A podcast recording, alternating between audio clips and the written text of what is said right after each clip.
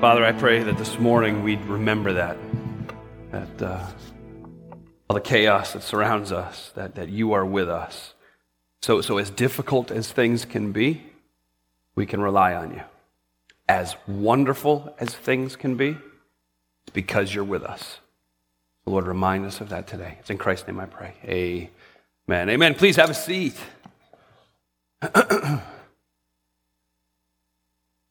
Take your Bibles. Go to uh, Second Chronicles chapter twenty-six. We'll get there in just a quick second. I want to, um, well, it seems appropriate first to... It was a crazy weekend. How's that? You want to know how crazy it was? We still have porta potties outside. That's when you know you've been to a good party. Um, it was a fantastic night Friday night. Um, we warned you as far ahead of time as we could that we thought that it might sell out, and whoa, hey, look, it sold out, which is insane. Um, The concert itself was an encouragement. It was enjoyable. It was fun. Yeah, there's lessons learned, but that's okay. That's that's part of doing something for the first time. Um, everybody was saved. I did not have to uh, get up and sing, so there was no problems there. It was a little touch and go there for a little while because you know I was willing to step in if they needed me. Um, but all in all, it was a wonderful night. It was a wonderful night for an incredible, I'll call it a charity, but it's not a charity. It's a ministry. Every Child is Worthy. If you don't know about it, you're going to keep hearing about it. We're going to encourage you to keep looking it up. It's the reminder that every child that is born, every child that is conceived, is created in the image of God and is worthy of dignity. And so that's what we celebrated together in some special ways on Friday night. Um, it was just a fun, fun weekend. There are some very tired people here. Even with today being the greatest holiday of the calendar year. Is it not? I mean, it's amazing. Um, there's some tired folk, and so thank you for stepping up. Thank you for coming and helping. Um, weather-wise, God put his hand right over this place. It rained like crazy. Shocker. We haven't seen that at all in the last few months. Um, but but God protected us, and the roads that needed to stay open stayed open, and people got home, and so we're thankful for that. It was just a it was a great night. God's doing some wonderful things. And as a church family, what we want to do is celebrate those things and then take full advantage of those things to continue to share the gospel. And I can't get into all the details. It wasn't a uh, very public... St- Actually, there was. There were moments of an incredible gospel being shared during that concert. Um, I, so I was going to say that was, but it did. It was there. Um, other places it happened you would be completely unaware of during the day. Um, Blackson's and, and I were talking this morning, and there's one in particular we're excited about. We're watching God do something amazing.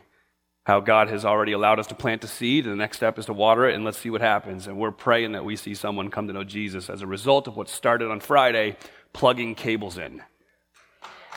So we're excited about that. Uh, a couple quick announcements. That was a really long introduction for announcements. I cannot believe I'm about to push this button, but watch this. Ah, it's Christmas! Um, ladies, Christmas tea is coming up on Saturday, December first. We want to encourage you to get signed up for that. Uh, you can sign up out in the lobby today. You can sign up online at u town dot org. Um, it's December first. And then the other one we're excited about, Operation Christmas Child boxes. We announced it last week. The boxes disappeared. That's a good sign. We just need them to come back now filled full, okay? Um, when you bring your boxes in, you can. We had a couple starting up here. You can just bring them on up to the platform. We will load this thing up next week, and then we will get them out for delivery so you can be... be working in those things. The reason we do these things isn't because we're bored and we have nothing else to do. The reason we do these things is because it provides us an opportunity to share the gospel. As a church, what we want to be is a place that is known for sharing the gospel. That's our passion. We want to love God with our whole heart, soul, mind, and strength. We want to love God more than we love anyone or anything else. And then we want to turn around and love others the best way we can. And the best way we can love other people is by telling them about how much God loves them. And so that's what we want to be about. And so any opportunity we have to, to not improve our legacy, but to shine the light on the gospel, we want to take advantage of that. However, go figure, what's a legacy? That's how I want to start this. What, what's a legacy? When you think about a legacy, what do you want your legacy to be? As an individual, as a family, as a person, as a businessman, uh, whatever you are, what, what do you want to be? What, what do you want to leave as your legacy? A legacy defined as something you will leave behind that will benefit others long after you are gone, whether it be a, an object, Uh, an idea, a movement. What uh, what do you want your legacy to be? What is your legacy currently? I mean, a simpler definition of legacy is something you're remembered for. So here's a terrifying exercise. Think back to when you were in high school. What is your legacy from high school? What is your legacy from elementary school? I'll share a little just to make sure you know you're not alone on this one. Um, my legacy in my family for quite a while was being uh, a daredevil. Now, not my family like my wife and kids, because I have learned since then that all I do is sleep and I hurt myself, so I can't be a daredevil anymore. But back in the day, I decided that I was going to jump my dirt bike, my B M X dirt bike, off of a picnic table.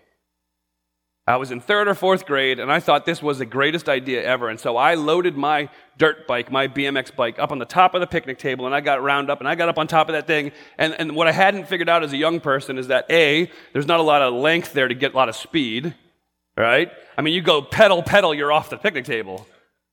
But the other thing I hadn't figured out is that as a youngster, I wasn't quite strong enough to get the lift that I needed on the front.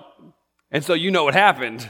Pedal, pedal, nose down, over the handlebars, mouthful of dirt. And about two hours later, I remember laying in my bed. My older sister had been watching the whole thing out the window, thought it was hilarious, called my mom to give her a play-by-play while it was happening instead of stopping me, because she is indeed evil, okay? She came down and got me up out of the dirt, and, and I was conscious. I just don't remember any of it, so I believe that might have been my first concussion of a few. Um, and, and I woke up, and I had, when I woke up in my bed, I still remember, like, man, my lips hurt, and why does my mouth taste like dirt? The last thing I remember is going over, so they, they I became a, a daredevil. That became my legacy. Legacies are found in history. Legacies are found in traditions. Legacies are often found in tombstones across the United States of America. If you look at somebody's tombstone, it'll give you an idea of how they want to be remembered, which actually some of these are wonderful. So I want to share a few of my favorite tombstones that I found in my research. This one is in Copple Creek, Colorado, and here is the legacy that this man lives with. He called Bill Smith a liar. That is on his tombstone, or perhaps how about this one? Underneath this pile of stones lies all that's left of Sally Jones. Her name was Briggs. It was not Jones, but Jones was used to rhyme with stones. It's a good one down there in New York. Uniontown, Pennsylvania. I got all excited when I saw this. I'm like, ooh, oh, no, Pennsylvania, that's okay. Here lies the body of Jonathan Blake. He stepped on the gas instead of the brake. This one near Albany's pretty good. Harry Edsel Smith, born nineteen oh three, died nineteen forty-two. He looked up the elevator shaft to see if the car was on the way down. It was. um, some of them are mean. So Anna Wallace, the children of Israel wanted bread, the Lord sent them manna. Old clerk Wallace wanted a wife, and the devil sent him Anna.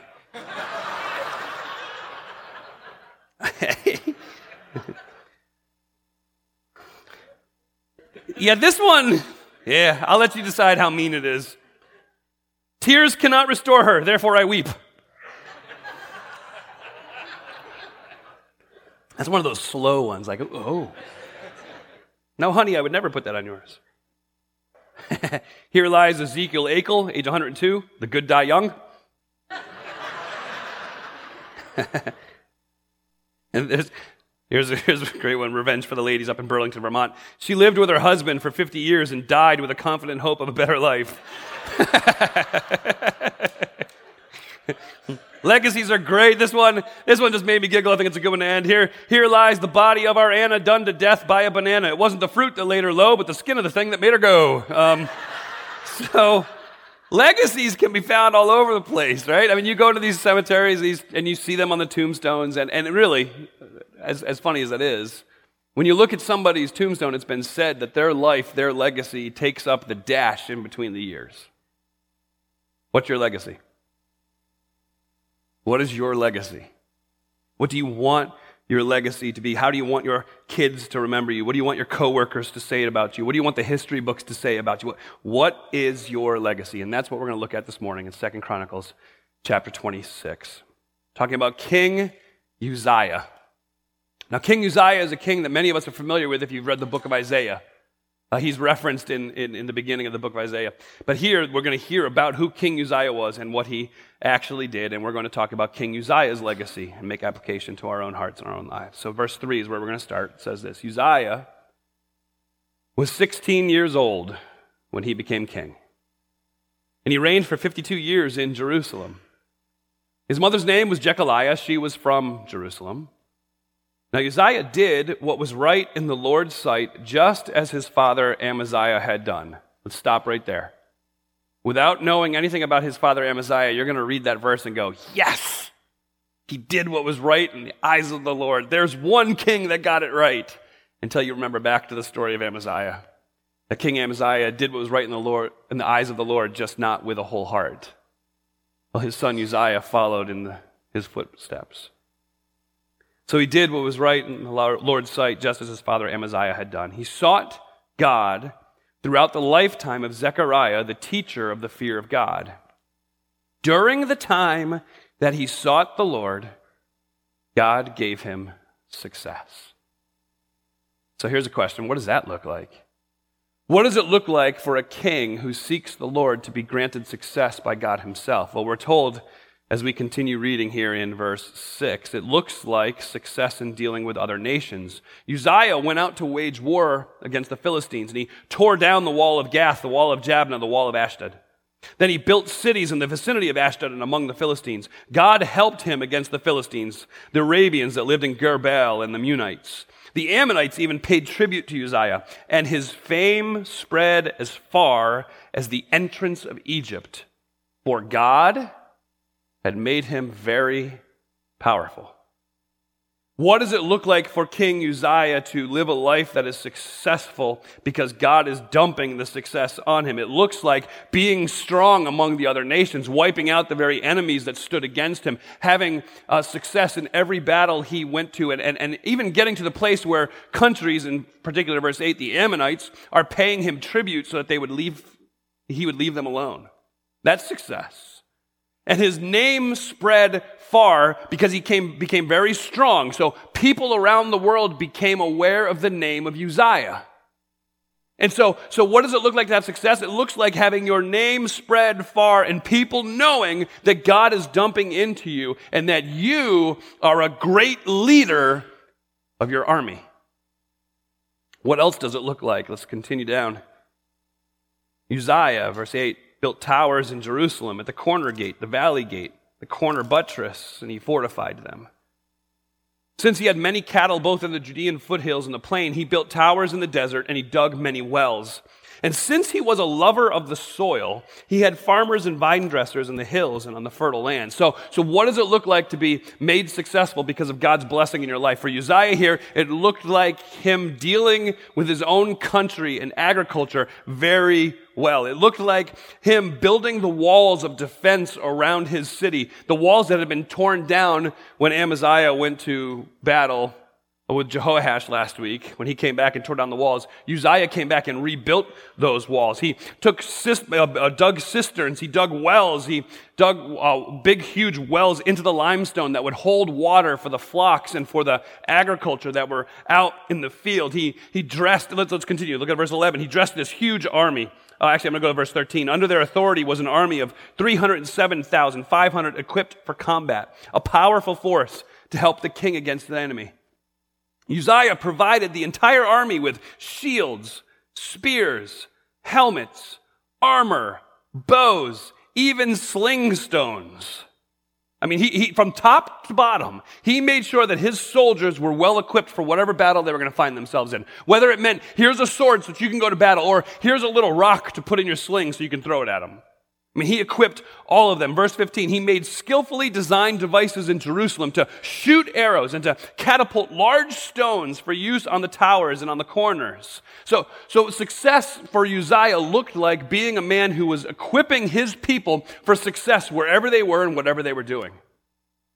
He provided everything they needed. He dressed this huge army. He created these contraptions. Verse fifteen talks about his invention there that, that would allow them to shoot arrows and throw rocks at the enemy safely. And all of these things happened.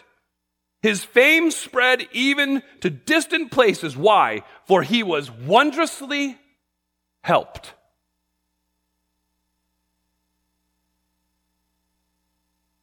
Wondrously helped.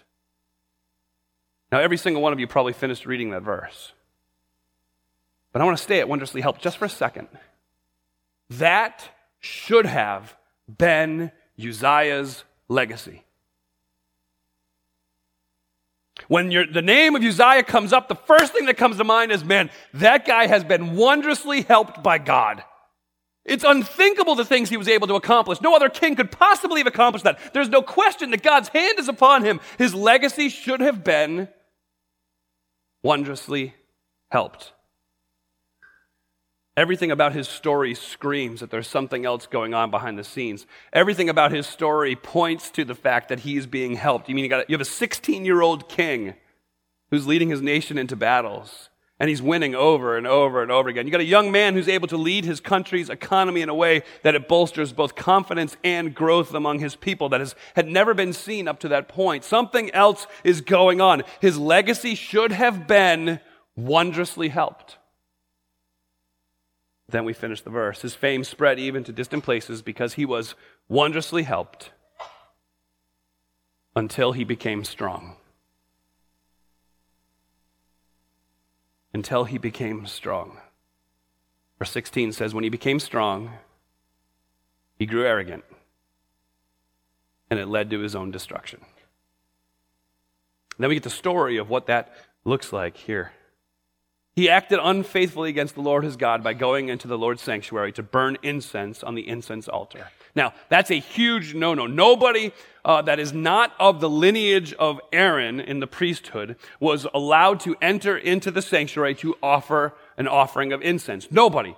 It was, it was against the rules. You're the king. That's great. You stay in your place. The priests of the lineage of Aaron, they're the ones who are to come in and are to offer the incense. But, but somehow in Uzziah's mind, he got it through his thick skull that he was good enough to do this. It was his right to do this. Why? Because he had become strong. And so he acted unfaithfully. And he went into the Lord's sanctuary to burn incense. Let me read this and then let's, let's walk through it a little bit. Verse seventeen, the priest Azariah, along with eighty brave priests of the Lord, went in after him.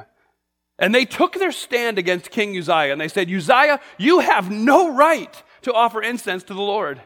Only the consecrated priests, the descendants of Aaron, have the right to offer incense. You leave the sanctuary because you have acted unfaithfully. You will not receive honor from the Lord God. So, so here is this incredibly brave priest, Azariah, who comes and stands in the face of the king of the kingdom, Who's, who's entered into the sanctuary with his incense with the intent of bringing an offering that he's not equipped, he's not cleansed, he is not called to bring, but somehow in his mind he has thought, I'm good enough to do this. And the priests pursue Uzziah as he enters the sanctuary, and it's interesting, it says it's not just the, the high priest Azariah, but it's also eighty brave priests. If you're about to go confront the king, you got to have a little courage. So eighty brave priests, along with the high priest, they, they, they chase after Uzziah and like, what do you think you're doing? You need to leave here. Everything that you're doing is breaking the law of God. You've acted unfaithfully. You need to go. How does Uzziah respond? Verse nineteen, Uzziah, holding a fire pan in his hand, which is the instrument used to offer incense, was enraged.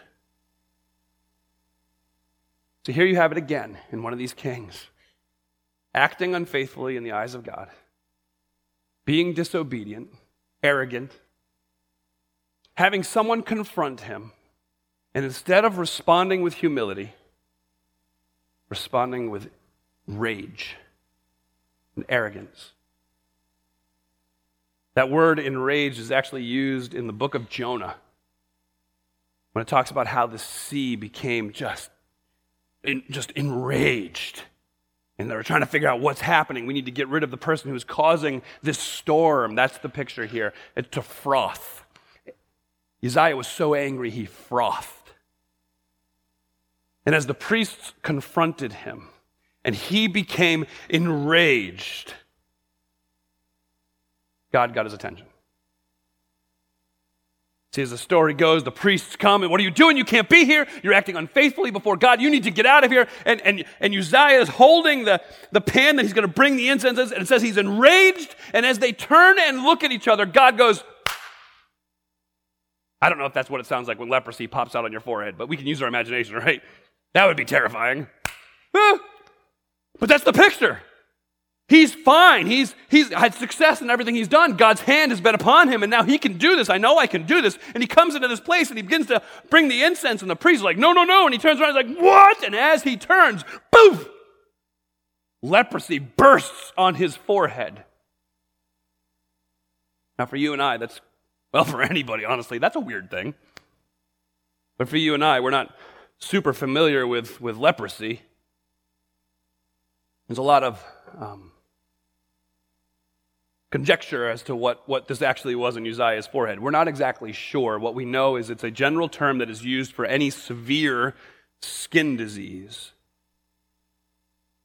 And the fact that he was now ceremonially unclean, not just because he was the king, but now he was visibly ceremonially unclean because of the leprosy, it, it changed the dynamic even more. So much so that it says right here that when he was enraged and the skin disease broke out on his head, verse twenty, when all the priests turned to him and saw that was, he was diseased on his forehead, they rushed him out of there. He himself also hurried to get out because the Lord had afflicted him. Everything changed in that moment. You have this arrogant king who is enraged, and as he turns around, the leprosy arrives on his forehead, and you can imagine the eighty brave priests and the high priest seeing that, and, and everything changed. But instead of it's, you need to get out of here, now it's, oh no. And so they rush him out of the temple as fast as they can. Why? You can have no interaction with a person who has leprosy. In fact, Leviticus chapter thirteen says this to us. The person who has leprosy is to have his clothes torn, his hair hanging loose, and he must cover his mouth and cry out, unclean! Unclean! And he will remain unclean as long as he has the disease. He is unclean. He must live alone in a place outside the camp. Everything changed in that moment for Uzziah. Now he is removed not just from the temple, not just from the tabernacle, not just from the presence of God. Now he is placed outside the camp, and he can have nothing to do with the people from his country, all because of his arrogance. And any time a person might come near to him, he is legally obligated by the law of God to make this declaration, unclean, stay away. I mean, so many of us today are wrestling with colds or sickness, right? And so you walk up and give him a handshake, and you're like, hey, let's just, you know, elbows, how about that? You know, that that's similar. Unclean, sorry, man, I'm unclean. This is way different. He can't go home. He's been ostracized forever. What, what I want you to see, starting in verse twenty-one, is what his legacy has become. His legacy should have been marvelously helped, wondrously helped. Verse twenty-one, King Uzziah was diseased until the time of his death. And he lived in quarantine with leprosy, this serious skin disease. He was excluded from access to the Lord's temple while his son Jotham was over the king's household governing the people. The prophet Isaiah, son of Amos, wrote about the rest of the events of Uzziah's reign from the beginning to end. In Uzziah, he rested with his fathers. He was buried with his fathers in the burial ground of the king's cemetery. And they said this of him. He has a skin disease.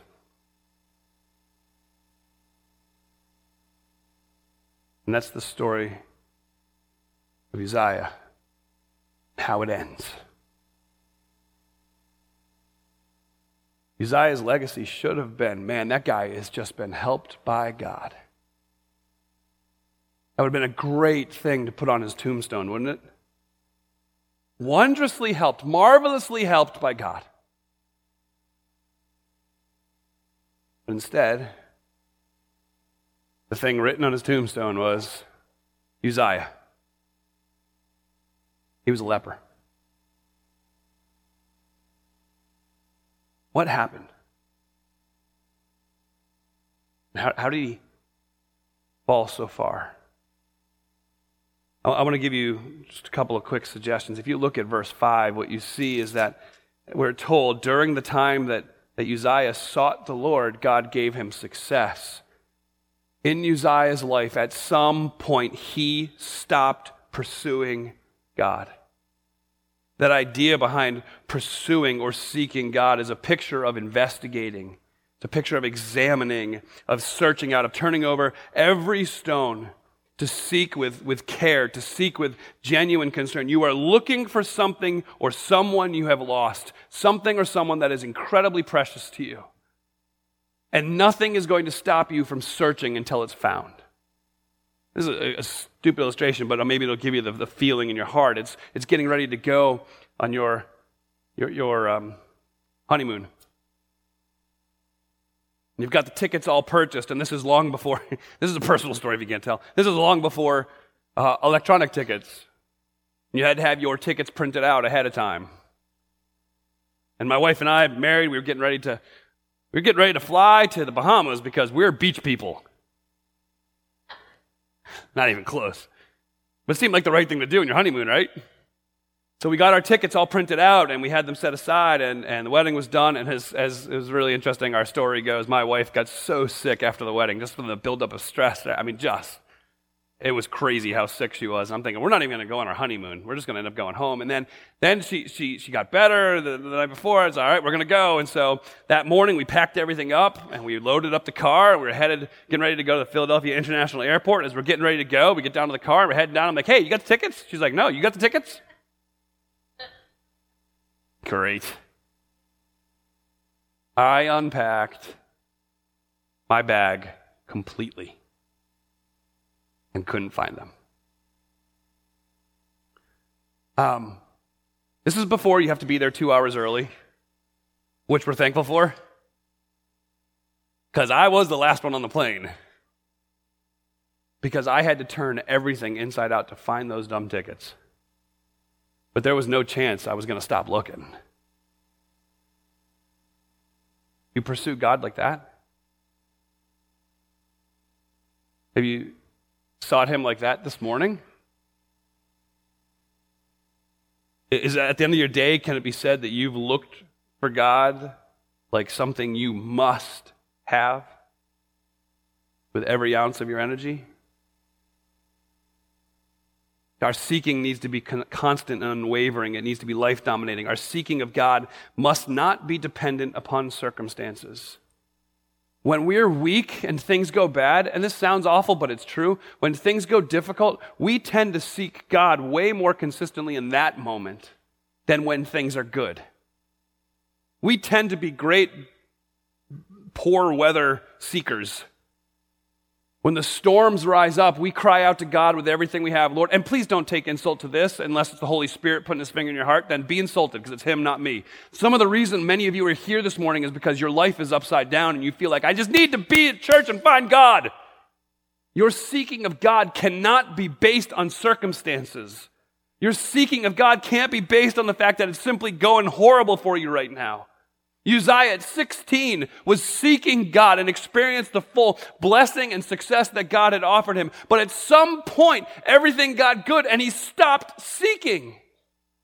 And he reaped the results, the consequences of no longer seeking God when he thought he had it all figured out. Let that be a warning to all of us who, who this morning we woke up and got that extra hour of sleep and everything just looked a little better. You felt a little healthier today. You had a good hair day, whatever it might be. Don't stop seeking God just because things are good. You must seek God constantly, and you must seek God while it is today. There's, there's something really important about that. For many of us, we've gotten to the place where we're living off the effects of yesterday's seeking.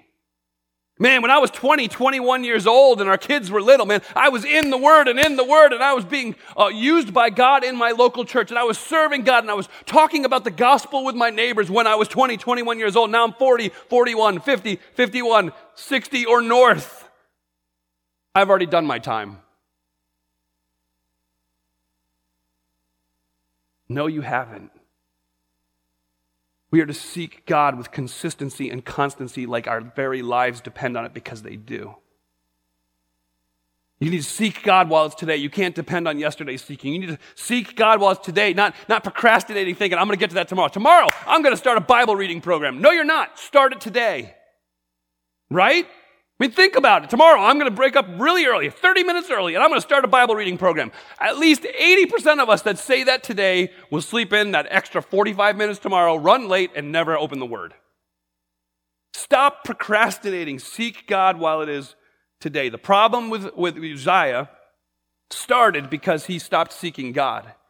The problem with Uzziah came as a result of him thinking he was the source of his own strength. Proverbs eight, uh, sixteen, eighteen, pride goes before destruction, an arrogant spirit before the fall. Our pride can deceive us into thinking we've got it all figured out. And I don't need to ask anybody else any questions. I know what I'm doing. I know what's best. I don't need your opinion. I have a pretty good opinion myself. I, I have the book that explains all of it.